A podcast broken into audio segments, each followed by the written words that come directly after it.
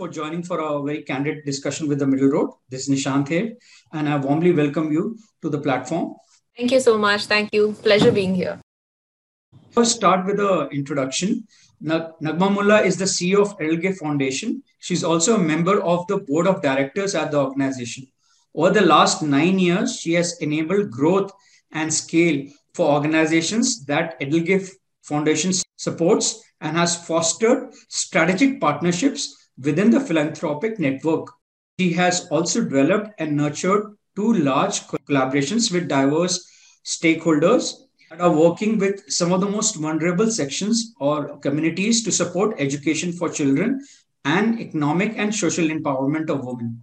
She began her career with Bajaj Allianz General Insurance and played an instrumental role in their foundational team. Naghma is a chartered accountant from the Institute of Chartered Accountants of India and has a Master of Commerce degree from Pune University. So it's great to have you here, Naghma. And we are going to be talking here today. I'll be chatting with Naghma on how the EdelGive Foundation is enabling social change and impact within development sector in India, specifically relating women's equality and empowerment. So their initiatives, uh, they have a flagship initiative, Udyam Stree, which we are going to be talking about, which is which aims to catalyze women's growth through entrepreneurship for a more nuanced social economic equity. Now, EdelGive Foundation is a premier grant making organization in India. Its mission is to build and expand the philanthropic ecosystem by funding small and medium sized grassroots nonprofits, uh, it's known as NGOs in India, committed to empowering vulnerable children, women, and communities. Before I start, I just want to show you some staggering figures, you know, just bit of perspective of why this is important. Now, one, if you look at the Indian woman's contribution to the GDP, is only 18%, which is, and if you compare it to the global average, which is about 37%. And uh, to highlight the symmetries within the system, about 80, 48% of women population in India is women. I mean, uh, that's a, a, percentage of the total Indian population. But if you are looking at this, only 14% of the women are entrepreneurs. Also, to share a perspective, now Vidya Shah, Executive Director of EdelGive Foundation, she pointed out in one of her uh, notes on in, in one of the publications that importance of equal opportunity for women in India. Just to give you a perspective, about 432 million working age women in India out of the working age population, 80% work in informal sector, which is like very limited uh, financial and social support. Now, according to McKinsey Global Institute, uh, that's what she quoted, equal opportunity for women would add about 770 billion to the GDP by 2025. Now, that's uh, just to give you a fair perspective. Now, Naghma, you know, you have worked for such a long time uh, with EdelGive Foundation. You have been in this sector. Do share before we come to you know wanted questions and very questions which go go into the sector to share your experiences at the EdelGive foundation with the audience that had a transforming effect on you or more of a global question as we start. Yes. No thank you. Thank you very much for inviting me. Uh, i love this uh, the topic of this conversation. It's it, it has a deep impact on my life and uh, i'm very happy to share whatever i can uh, today so, uh, Nishant, like you rightly said, I was a CA and I and born brought up in Bombay. So, uh, 10 years ago, when EdelGive happened to me, is when I started uh, realizing the the the difference or the difference between the experiences we have as human beings. I think the biggest transformation that EdelGive brought to my life is that I understood what a bubble I was living in. I was a I was a, a girl born and brought up in Mumbai, living in Bandra, and I did not know what was happening in uh, you know, M ward of Deonar. And the difference between how we live was stark. And I think that had a deep impact. Secondly, if we come to down to the question of, you know, what is what, what I saw uh, in the in the conversation, uh, you know, that was happening around women, is like it, it is the most commonsensical issue it is not uh, you know i would take two steps before and say that we we don't need to support women or we don't need to craft programs of women or enable women uh, because we f- we feel they deserve an opportunity. It's it's actually simply because it makes common sense. Uh, you know, because 50% of the world is that gender, and to have them side by side, uh, shoulder to shoulder, will only make this world easier to live in and will only have positive impact. so why are we even having this conversation or not just this conversation many conversations about enabling empowering and you know giving it a lens of charity which is please enable women because it's so good no please do it because it's common sense. You know so that kind of started dawning on upon me that we will have to also speak about it very differently if we want to make a dent. Uh, you know it for whatever reasons every system that has been crafted in the world has been built by men for men. Uh, with each experience i understood that. And they were not devious creatures wanting to exclude women. They were just there in places of power and places of structure and created it now when we bring women in bit by bit we are defeating the purpose I think we have to go back and say common sense hai, chalo hame karna hai. Like you gave this interesting data point that, you know, 700 billion can be uh, increased in terms of GDP. McKinsey ne aisa report nikala tha. McKinsey assessed that if female labor force participation increased, then global GDP can go back by 12 trillion dollars in 10 years. You know, international labor force or labor organization estimated you just reduce 25% of gender pay gap and the increase in global GDP can be 5.8 trillion. So clearly, this is business sense, common sense, and not a sense of charity and philanthropy. And that is something that I think had a deep impact as I started going out into the field and understanding the difference between what's happening and what we understand are the problems for women to make it big. You know, uh, that's very true. Uh, there, it should not be only in economic sense. It's good, like people are trying to sort of push that in because then at least some some of the people could listen and uh, a lot of for example iceland a lot of nordic countries have been ahead of the curve. They've done some such a fantastic job in getting so, now you've been in the landscape sector for such a long period of time. You've seen the social sector. Now over a decade uh, be very specific you could talk about what has changed over a decade in the development sector in india or maybe also globally mm. but very specifically mm. concerning to women empowerment. When i had uh, 10 years ago i think there was a conversation was building up uh, you know it was there was more conversation about the need to do a lot of good for women actually if you take it back to even three decades four decades ago i'd just like to inform everyone here that uh, the women's rights movement in India is actually one of the strongest movements in the world. There is an incredible amount of work that has happened not over the last 10 years, but 30, 40, 50 years, where, you know, the leading uh, women's rights, uh, uh, you know, activists such as Flavia Agnes, who became a lawyer and then enabled women to access the legal framework. So constructive, good amount of work is happening. Uh, when I saw, and if we, if we narrow it down to 10 years ago, uh, there was a lot of, I think, after all the activism and after all the positive work that happened to bring it into main force, conversations were happening. So they were interesting conversations. Uh, but personally, I was a little disappointed by the action because we can keep saying that we have to do work for women, we can keep throwing data points, but now what? And as an ecosystem what are we supposed to do? What's happening now uh, which is very very positive is one is uh, we're having you know positive proof and positive data points and research like the ones that we just quoted before which are saying that these are exactly the benefits. We are this is the cost benefit of uh, you know what it's going to be to include women. Uh, second is whether whether it's the generation equality forum that happened last month where pure you know globally people came together and saying we will invest in women I think now investments are being put aside specifically for women. Uh, there are multiple kinds of efforts that are being uh, initiated to put all that knowledge and that talk into action.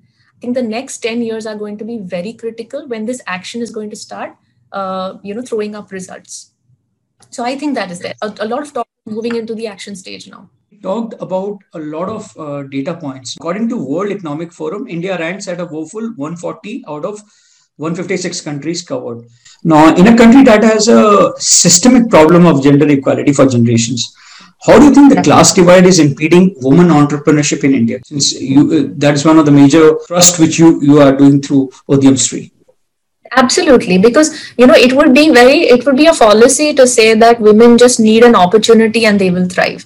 You know, and that is what was happening about a decade ago, where we were saying, all right, we will give women an ability to earn and she will earn so you teach her tailoring, you teach her, give her a beautician course, and life will be sorted. And that's the misconception.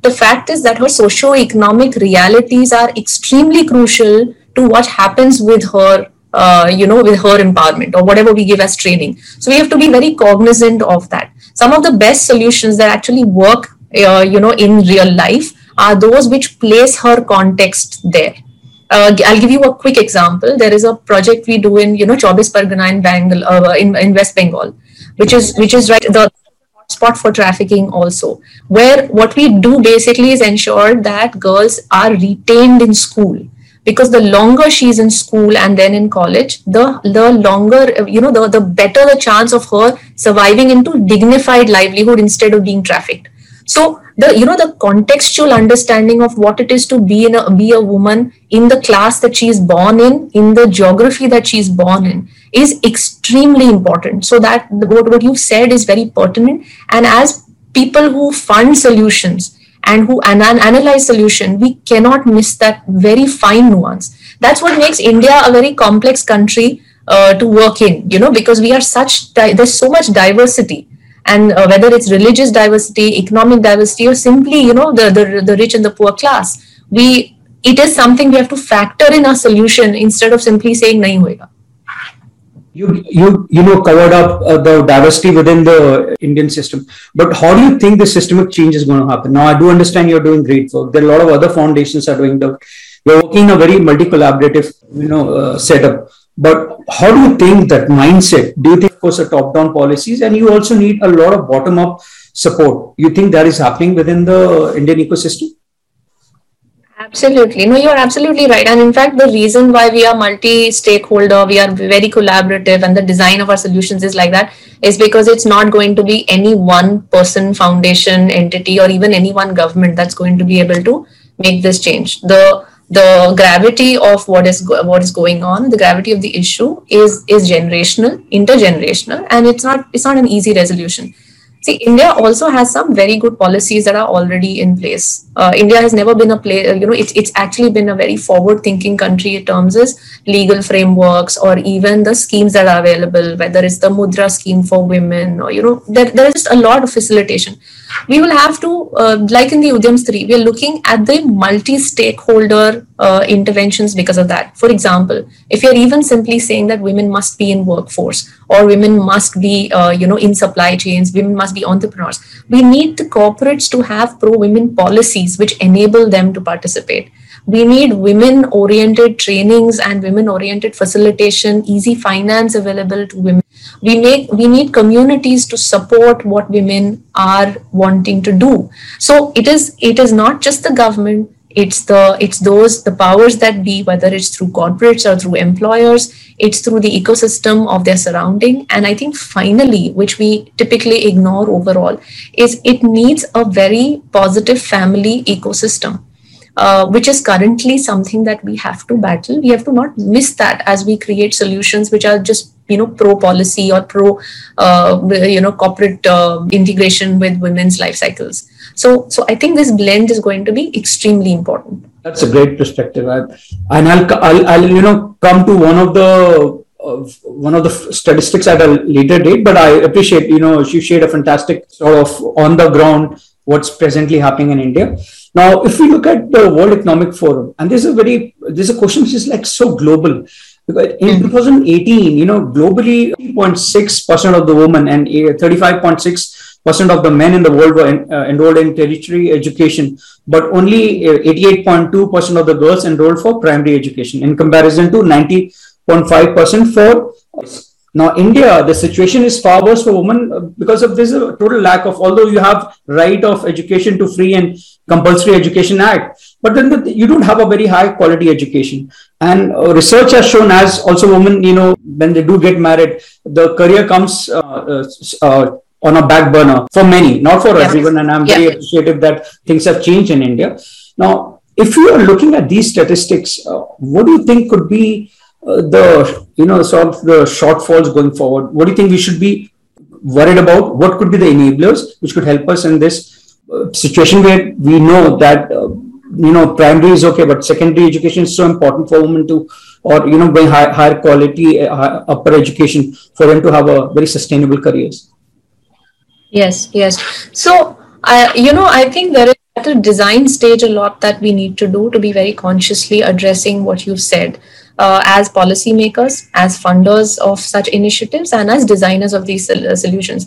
When we're talking about a woman, a young girl, or an adolescent, uh, for practical purposes, we divide it into education for girls, you know, um, uh, training for girls, employment, or financial inclusion for girls. We do it like that because it's practical to service a solution. But the th- the thing gets that gets lost is we have to serve the requirement of the woman. So the woman has to be placed at the center of all our solutions, which I think gets missed because we are each focusing on just one slice of it. Uh, like like I earlier mentioned, the problems that a woman uh, in you know uh, faces while she crosses one hurdle at a time are very they're very interconnected to each other. And she may be a graduate and she may be a postgraduate but then she may be married for example to a family that's not allowing her to work. Now what kind of logic would you apply that to say you know there has to be a what, what will you do there? So, uh, so at, at, an, at an institutional level, what EdelGive did is about five, six years ago, we basically defined our mission around women empowerment to say women empowerment for us is economic, but along with social empowerment where we said we have to enable a woman to make her own livelihood, but we have to ensure she understands her access to legal and justice frameworks which means what how, how does she protect her property? How does she access you know even even uh, file an fir if if there is any kind of uh, unwarranted incident in her life uh, most of us women even in corporate offices are unaware of what we need to do when anything happens that is undesirable to us. Like uh, i don't know how many of my peers would know how to go and file an fir because it's unpleasant for us and we do not you know we don't we want to imagine a world where nothing unpleasant will happen to us. I think as a woman uh, personally as well as for women we have to think of comprehensive solutions that bring these multifaceted issues together and say yes we will empower her with ability to earn but we have to ensure for that that she has reasonable access to education she has access to finance she has access to you know structures that government has provided to to to free, to free herself from violence and discrimination. So i think institutionally we have we have you know gone back to our drawing board many years ago and said we will we will look at women as as important stakeholders and approach their solutions from multiple layers. And in that approach we will include a lot of other experts who are good at what they do. Because it's not possible for us to be good at everything right? And that's why everything we do is collaborative. We have different kinds of experts who partner in it and all our funding goes to very very key uh, you know um, uh, projects. Um, having said that uh, all of what we do or a government does or any kind of you know facilitation does falls flat if there is no uh, willingness within communities families fathers and mothers uh, to want their women to have a better life than they themselves had so I would say nothing works as brilliantly as desire from downwards up. And that is something that a part of our work is dedicated to how to get communities to understand that their daughters, sisters, mothers need to be engaging in better education and livelihoods. So the, the golden uh, egg lies there, or, or the nucleus of our problem lies there, and our, all our projects are designed for that.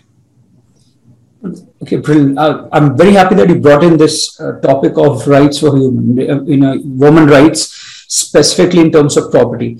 Now, that's an excellent, uh, you know, topic that could be a topic in itself when we are discussing. But you know, you give a very well-grounded reality, and I think that's one of the roots is that the property rights, you know, because that itself creates a lot of burden on women. Like that, that could be one of the Absolutely. factors they don't go out and become entrepreneurs because they don't have any property rights. Absolutely.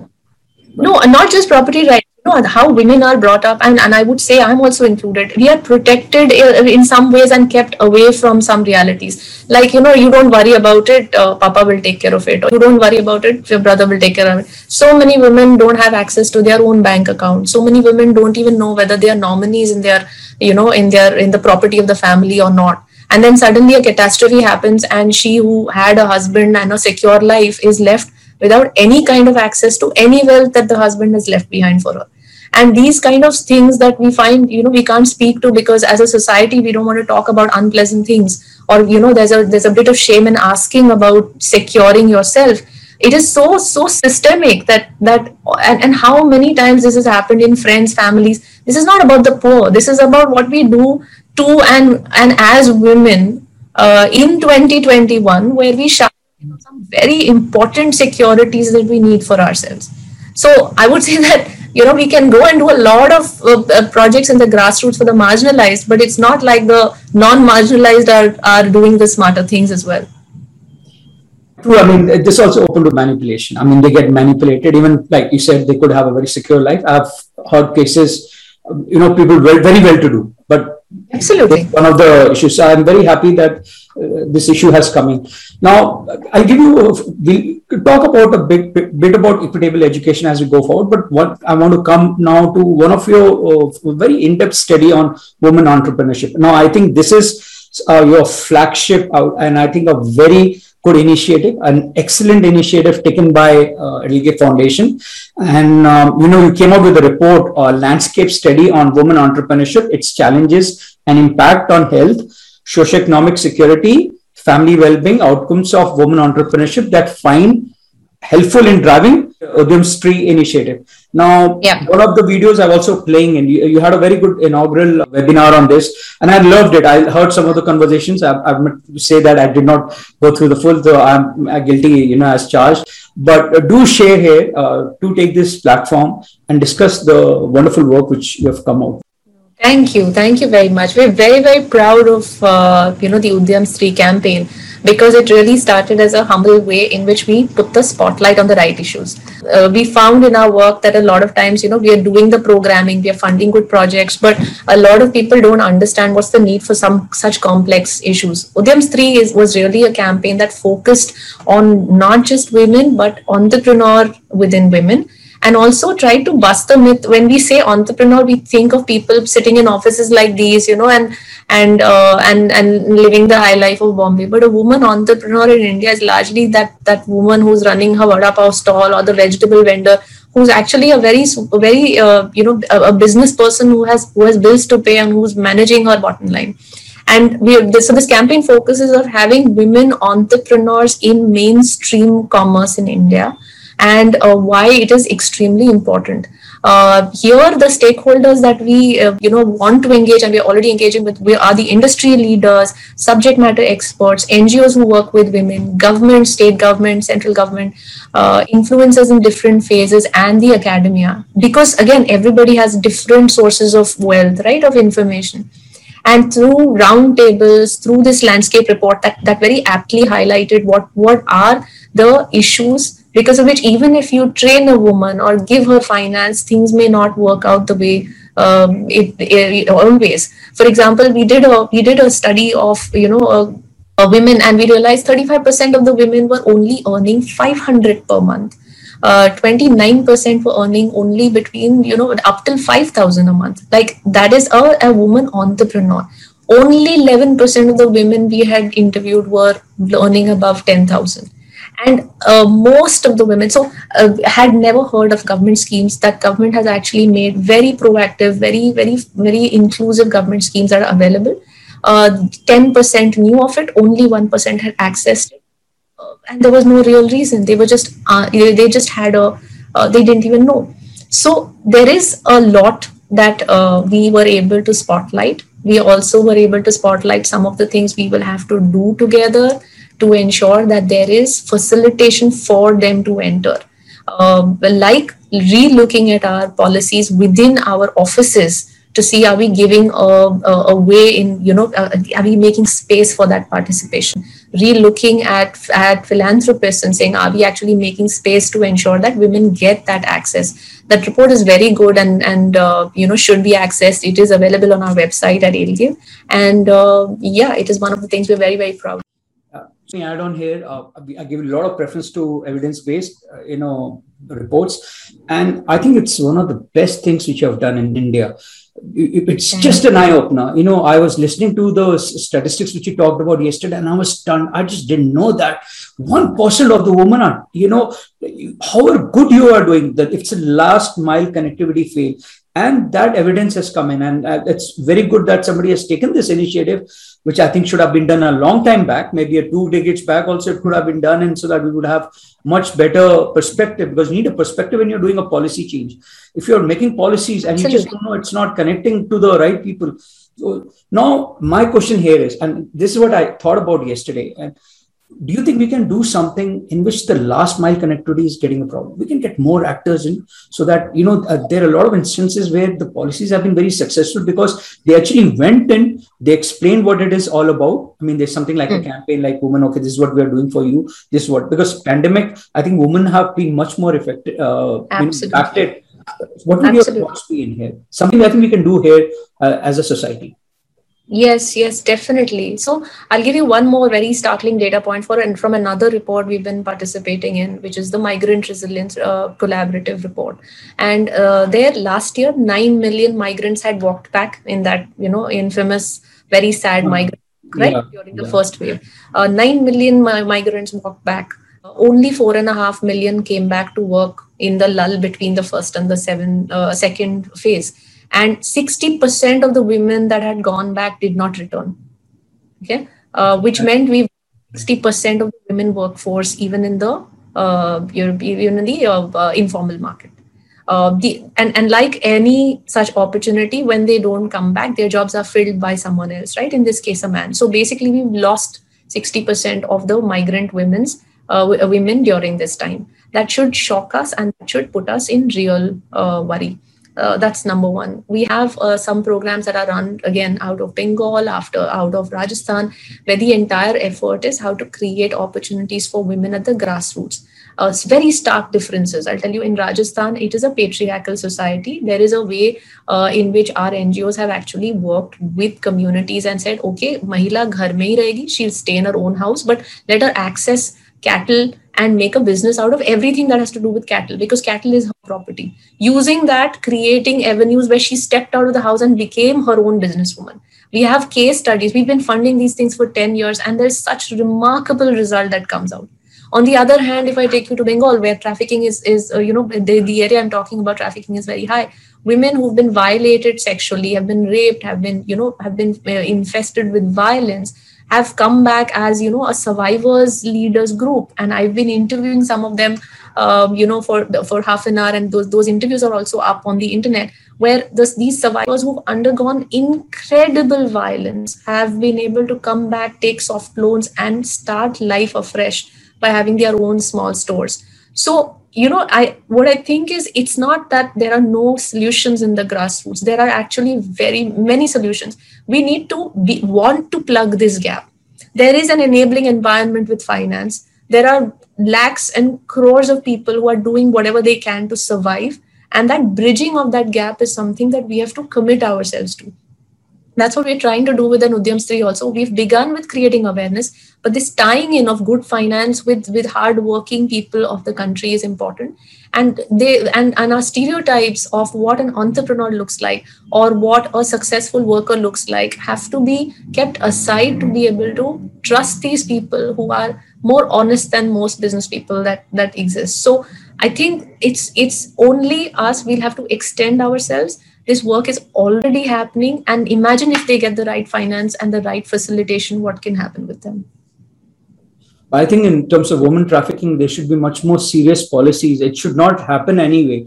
Any forced prostitution should be than it being left uh, led to the private actors. I think that's where you need a government intervention and you need uh, strict punishment or crackdowns on this. Should not lead to that situation where you know you talked about. So that's another yeah. issue which has come in for justice. And I think here India is uh, some measure. I, I think there's been an improvement in the past few years. But you talk, I've, I've wanted to also, you know, check on. There are a lot of talks did we did about stereotyping, and I think you've already answered that. And uh, you know, you had so just wanted to take it on a personal level, or you know, on a level to sort of understand when you are working as a leader, you're a social leader, and you're doing a lot of uh, innovation, and you're driving a lot of change.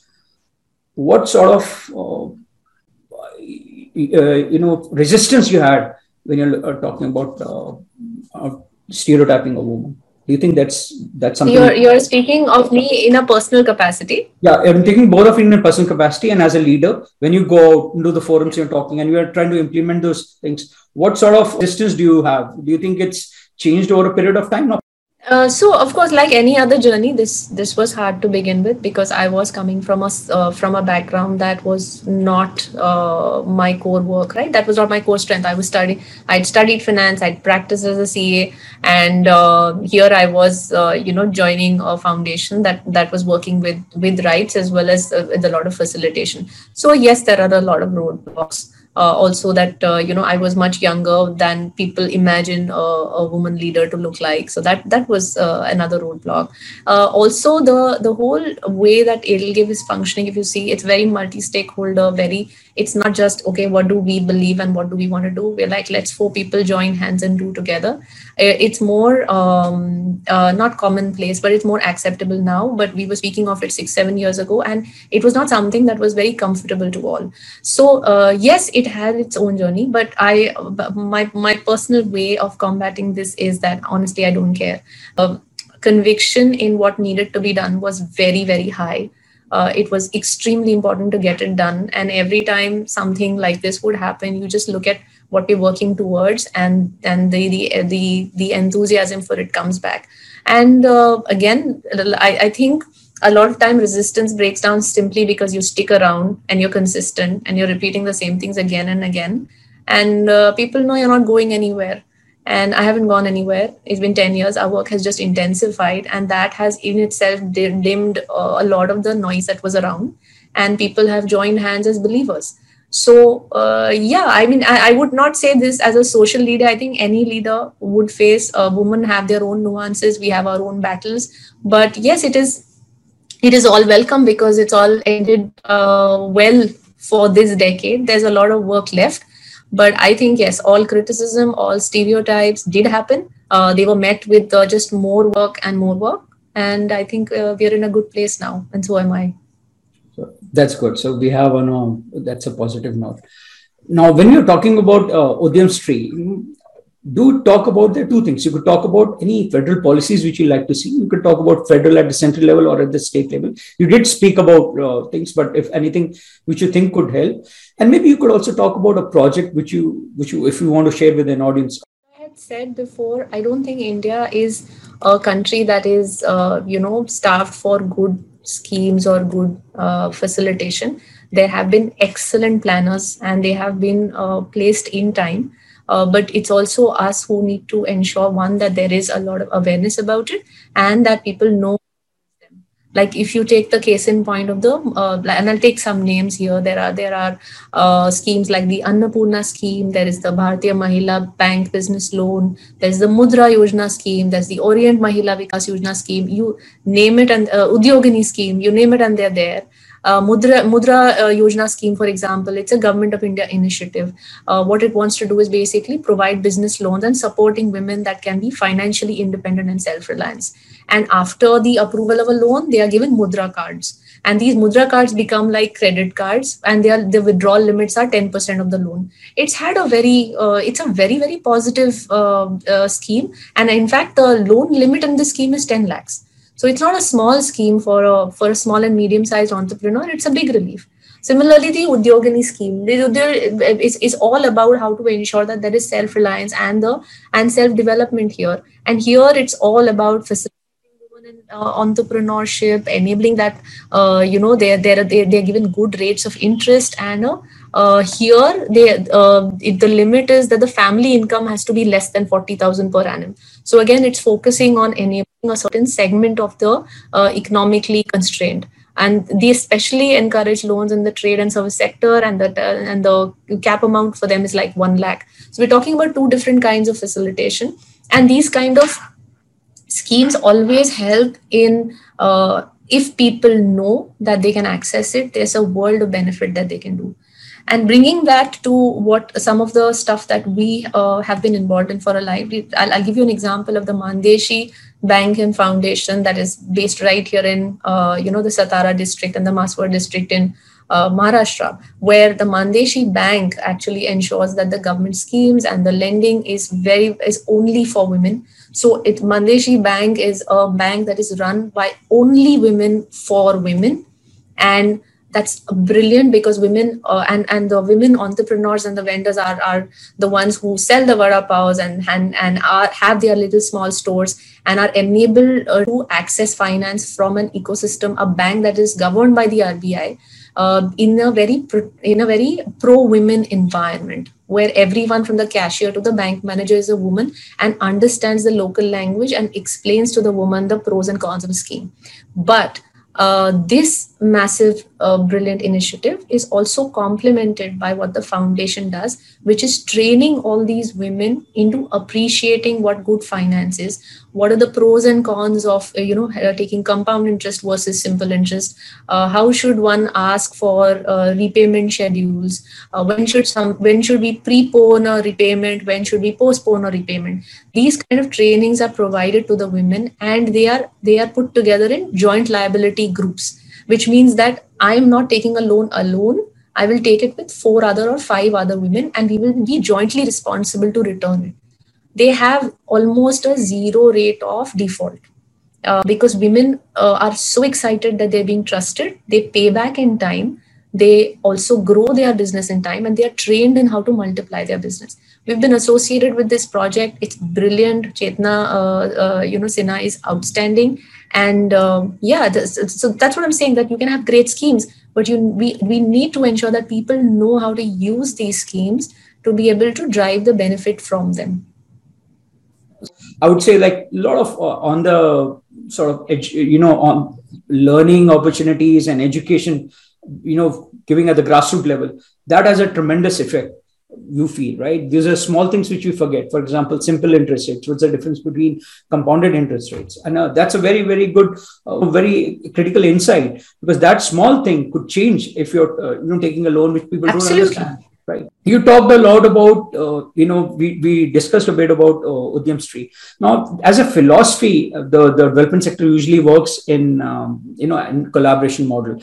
And therein EdelGive is uh, working on excellent collaborations with a lot of actors within the system. What you're doing is uh, correcting a market failure within the system. Market failure is when you know the private actors cannot solve a lot of solutions which is usually the governments come in, but here you have a collaborative model wherein you're coming and solving a lot of problems. Now, do uh, articulate, and there'll be a uh, small module also on um, um, uh, market failure, uh, which I have to also cover that up. Now, do articulate how through Udyam Stree you plan to collaborate with other foundations. Example, Milan, you have, or uh, for a better tomorrow. I mean, you have taken a lot of initiatives, and which is I think excellent, and you can discuss here yeah. Yes, uh, very happily. So Udyam Stree, like I said, one is it started as a space where we brought the spotlight into the issue. Uh, that we have to enable that that gap for women to cross because an inability of a woman to stand on her own feet, uh, earn her own income, or live life the way she wants is not simply because of her zest or desire to lead a better life it's got a lot to do with the power structures around her and the social norms that are around her. So Udyam Stree's basic agenda is that. But uh, when you spoke of the collaborative model, I'd like to also re-emphasize here that we come from a premise that we what we know some things really well, and then there are other people who know their jobs very well. And so, can we come together and form a force for good uh, that in collective strength becomes much more powerful than we do and that's why we collaborate with the Udyam Stree, we began with uh, bringing the voice on the table, putting the right data points on the table, and saying, okay, now what?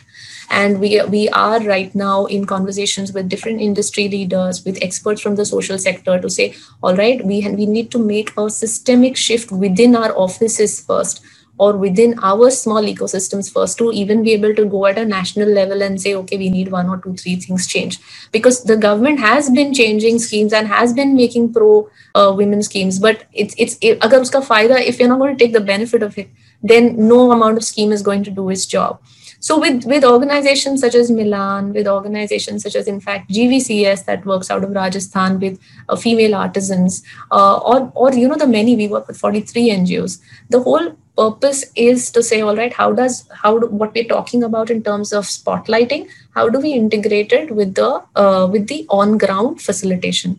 Uh, it's not a neat and clean process because like i told you it's it's it's diverse in different areas uh, somewhere the women are already earning and they need a good market. They need facilitation of of uh, good mentorship. And somewhere like in milan we're talking about uh, adolescent girls who need to be shown that there is a better possibility of life if she takes one or two steps. So it is it is broad idea Udyam Stree but we are currently dedicated to seeing how do we ensure that we plug it in in the grassroots communities want it and not as a one size fit all model for all the work that is happening happening everywhere in the country.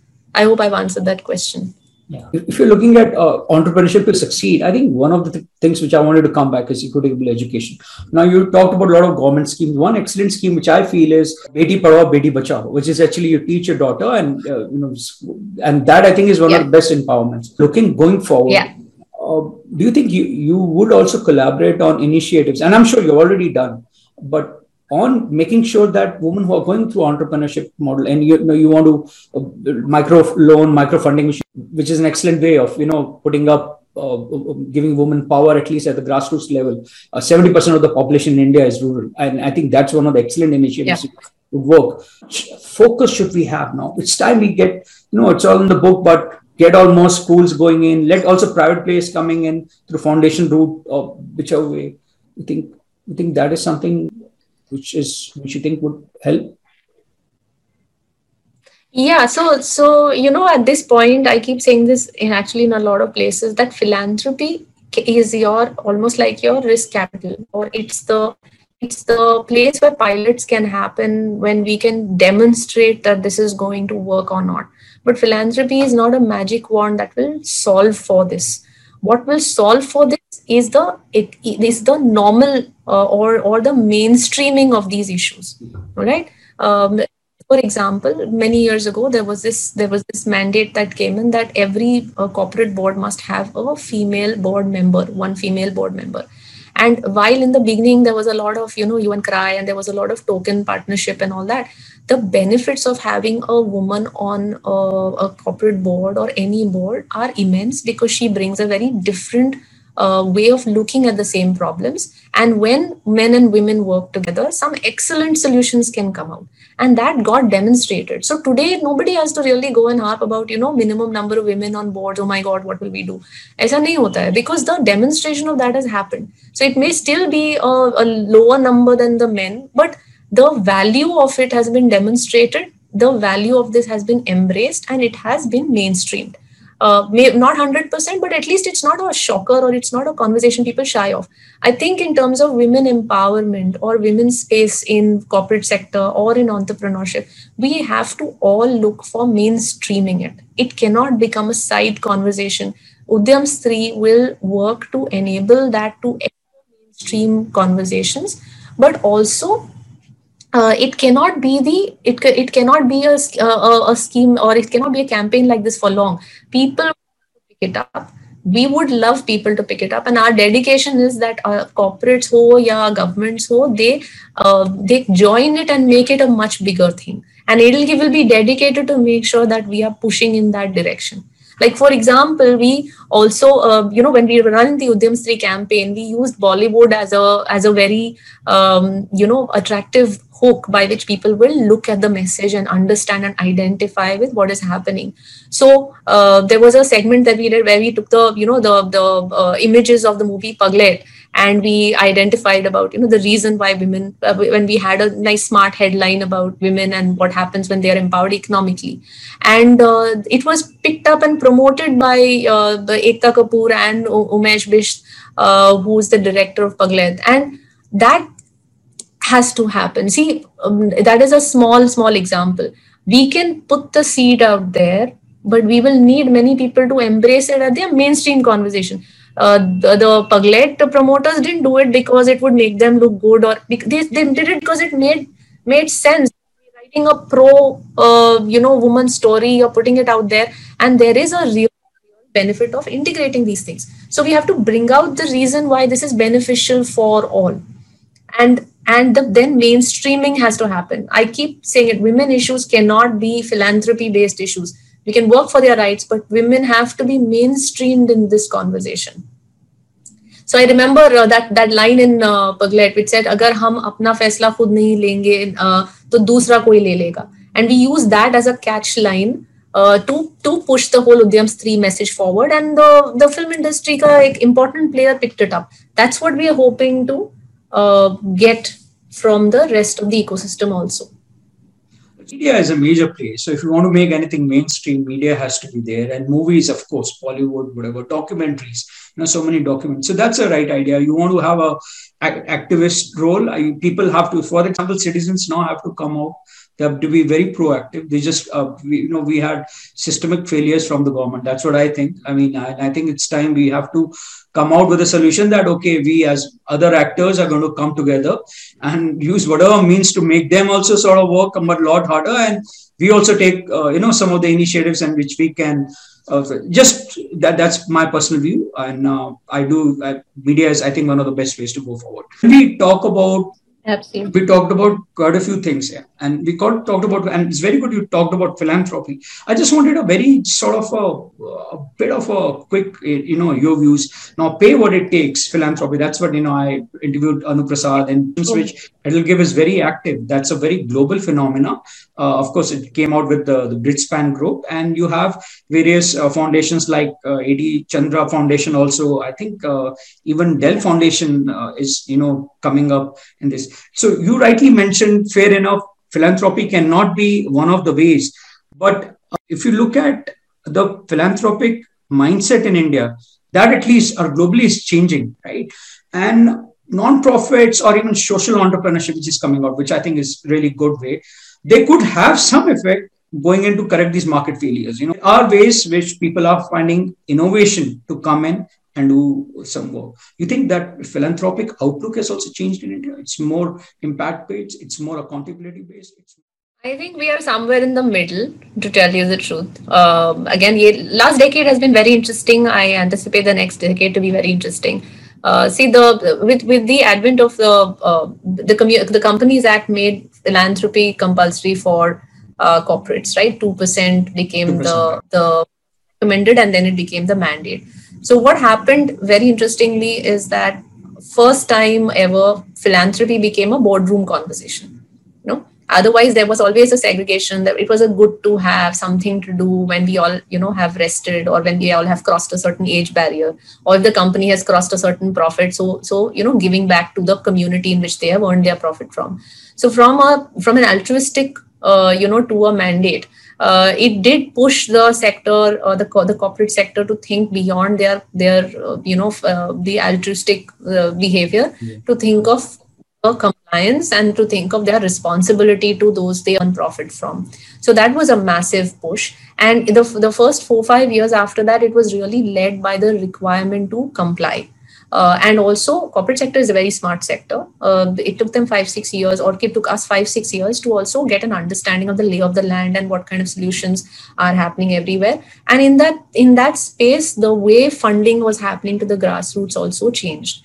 Um, like any uh, good project, it also came with strong cost-based analysis uh, strong you know uh, numbers on impact good m&e all of that was a conversation that again became mainstream uh, also pay what it takes if i bring in the example it's a great initiative that basically says that we are not paying what it takes because we want bang for the buck we want best price for impacting a life uh, which is a very uh, apt way in which how you make soaps or how you make cars or, or how, how, how we do commerce but probably not the best way to look at social impact from that uh, lens only. Uh, some things are going to cost. We are working with human beings. So, uh, pay what it takes brings uh, the focus on the fact that we are not paying what it takes. So, we may have funded great projects, but we are starving the NGOs financially of the capital that they need to get.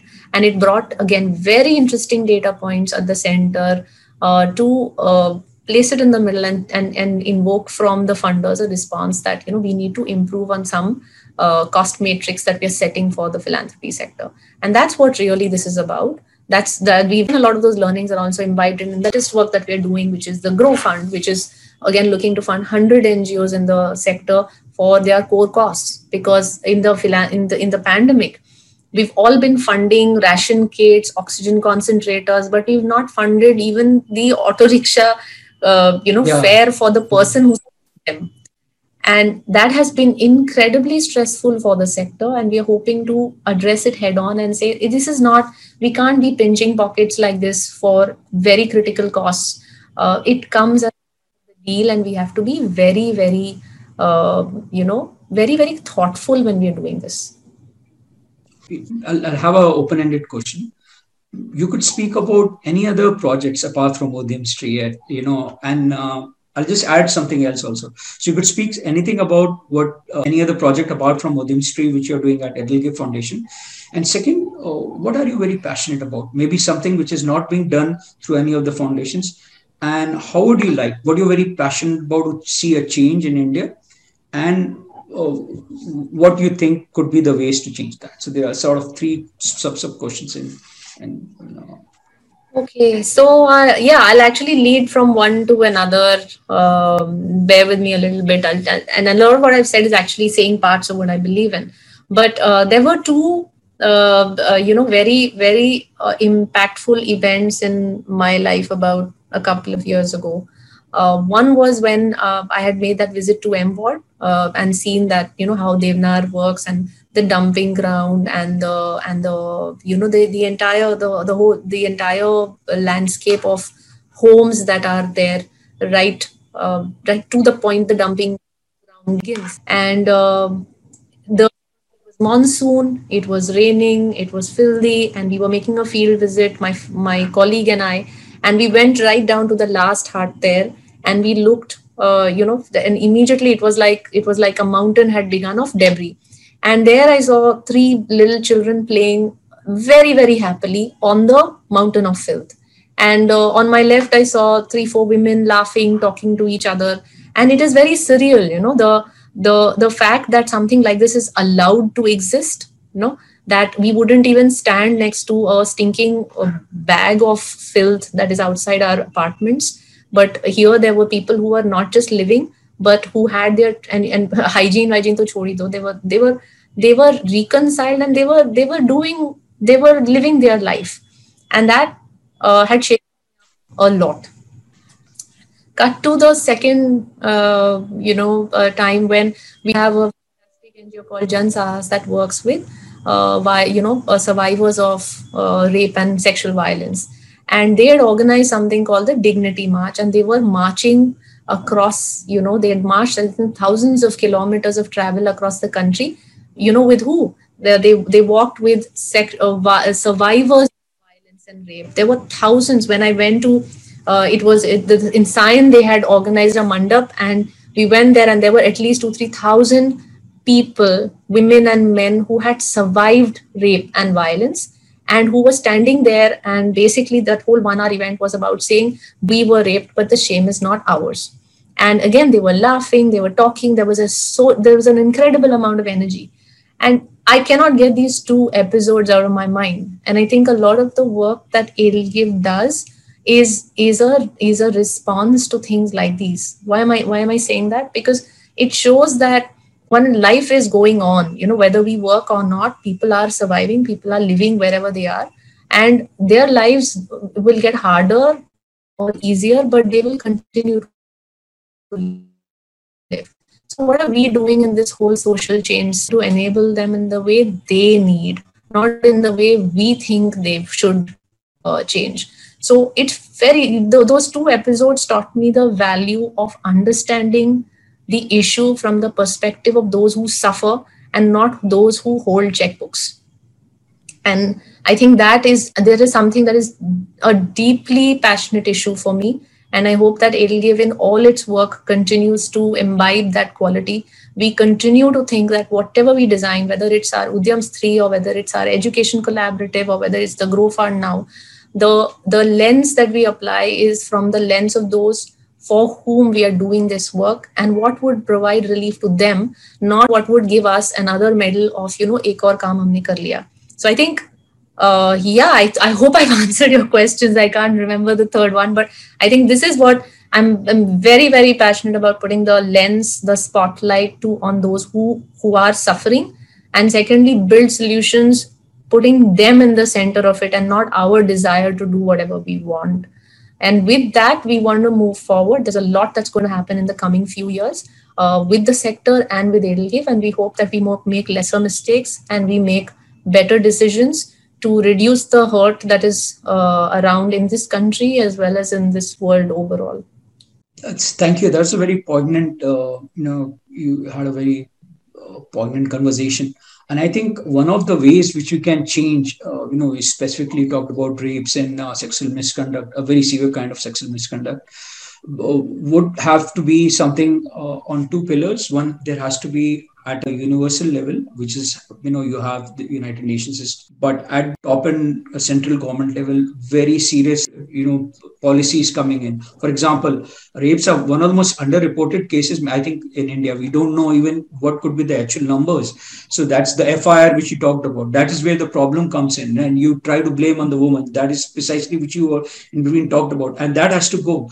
And that is, of course, where the society comes in. And I feel that the new India, the cosmopolitan places are right right happening there around the world. They are uh, they are ready to fight for the solutions, and I think this is a slow drawn process. But I this is one policy change. If you want to see a change, I think it's multiple actors have to come in. I mean, right from the Absolutely. top, from the from the global level, from the the country level, and then the civic societies, different pillars in civic societies. I wanted to, you know, as a you're a leader, you are in one of the best foundations in India, which is from India. You know, you have yes. Gates Foundation, you have Dell Foundation, fantastic. Ford Foundation doing great work. But like A.T.E. Chandra Foundation is doing, it will give right comes on the Premier Foundation. You are a market leader. You have come out with the best practices. Now, those practices are also in financial innovation if you want to talk about, you could talk about anything like, for example, how blended finance, if it is come, if you have used any instrument, or how that could be a lever. One, they could be simple instruments like uh, first loss of capital, which in India has already come, but there could be other multiple plays. Yes. Uh, you know, come You could, if you want to speak a bit about that, that'll be good. Yes, yes, surely, surely. So yes, blended finance is a very interesting uh, mechanism to look at a complex set of uh, problems uh, with innovative financing, right? I mean, finally, uh, grants across the world have done their bit. I don't think grants will ever get redundant. We will give donations, and uh, they are a very important mechanism. So I don't see donations as becoming redundant. So this is not about this versus that.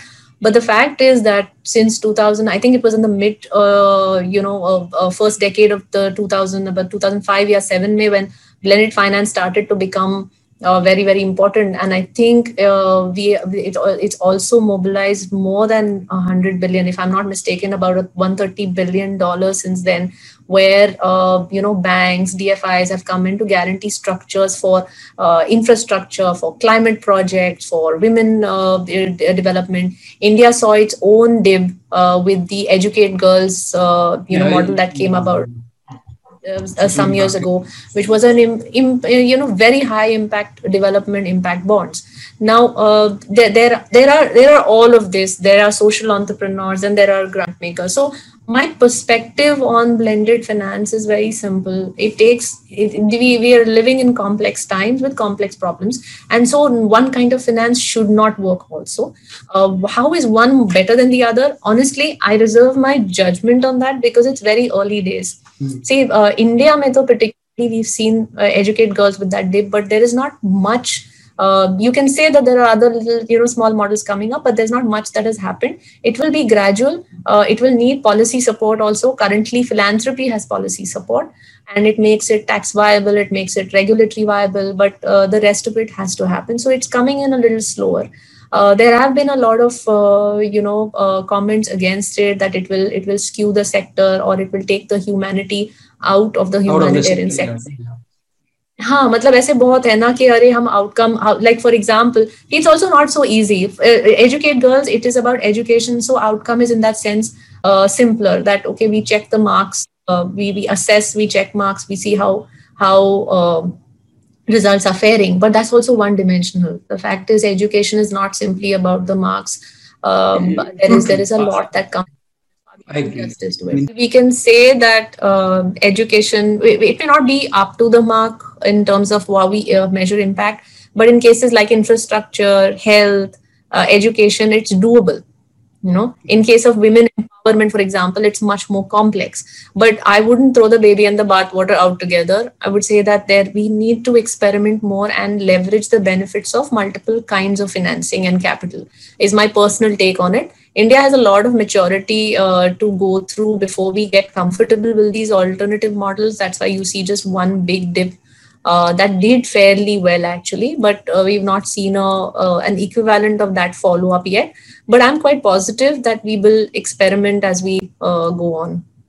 We come to the last question, and it's always the aha question. We discussed a lot. We discussed Udyam uh, initiative. You, you had a landmark launch of a report. You talked of a lot of initiatives. You talked what you are also passionate about. And we saw how much India could improve. And all as, as a matter of fact, globally, I would say that women empowerment is a global issue. If you look at it, you are very stunned that a lot of countries which are very advanced economies are still lacking on a lot of parameters. Like if you read the report, uh, apart from the Nordic countries, you know, Switzerland, fantastic, you know, a lot of things, but a lot of countries expect to be right up there, but they're also improving. But the what good thing has happened, I think, in the last decade, more so in the last five years, is that there has been a, a revolution, at least, I would say, uh, I'll use the word revolution because it's a bit radical.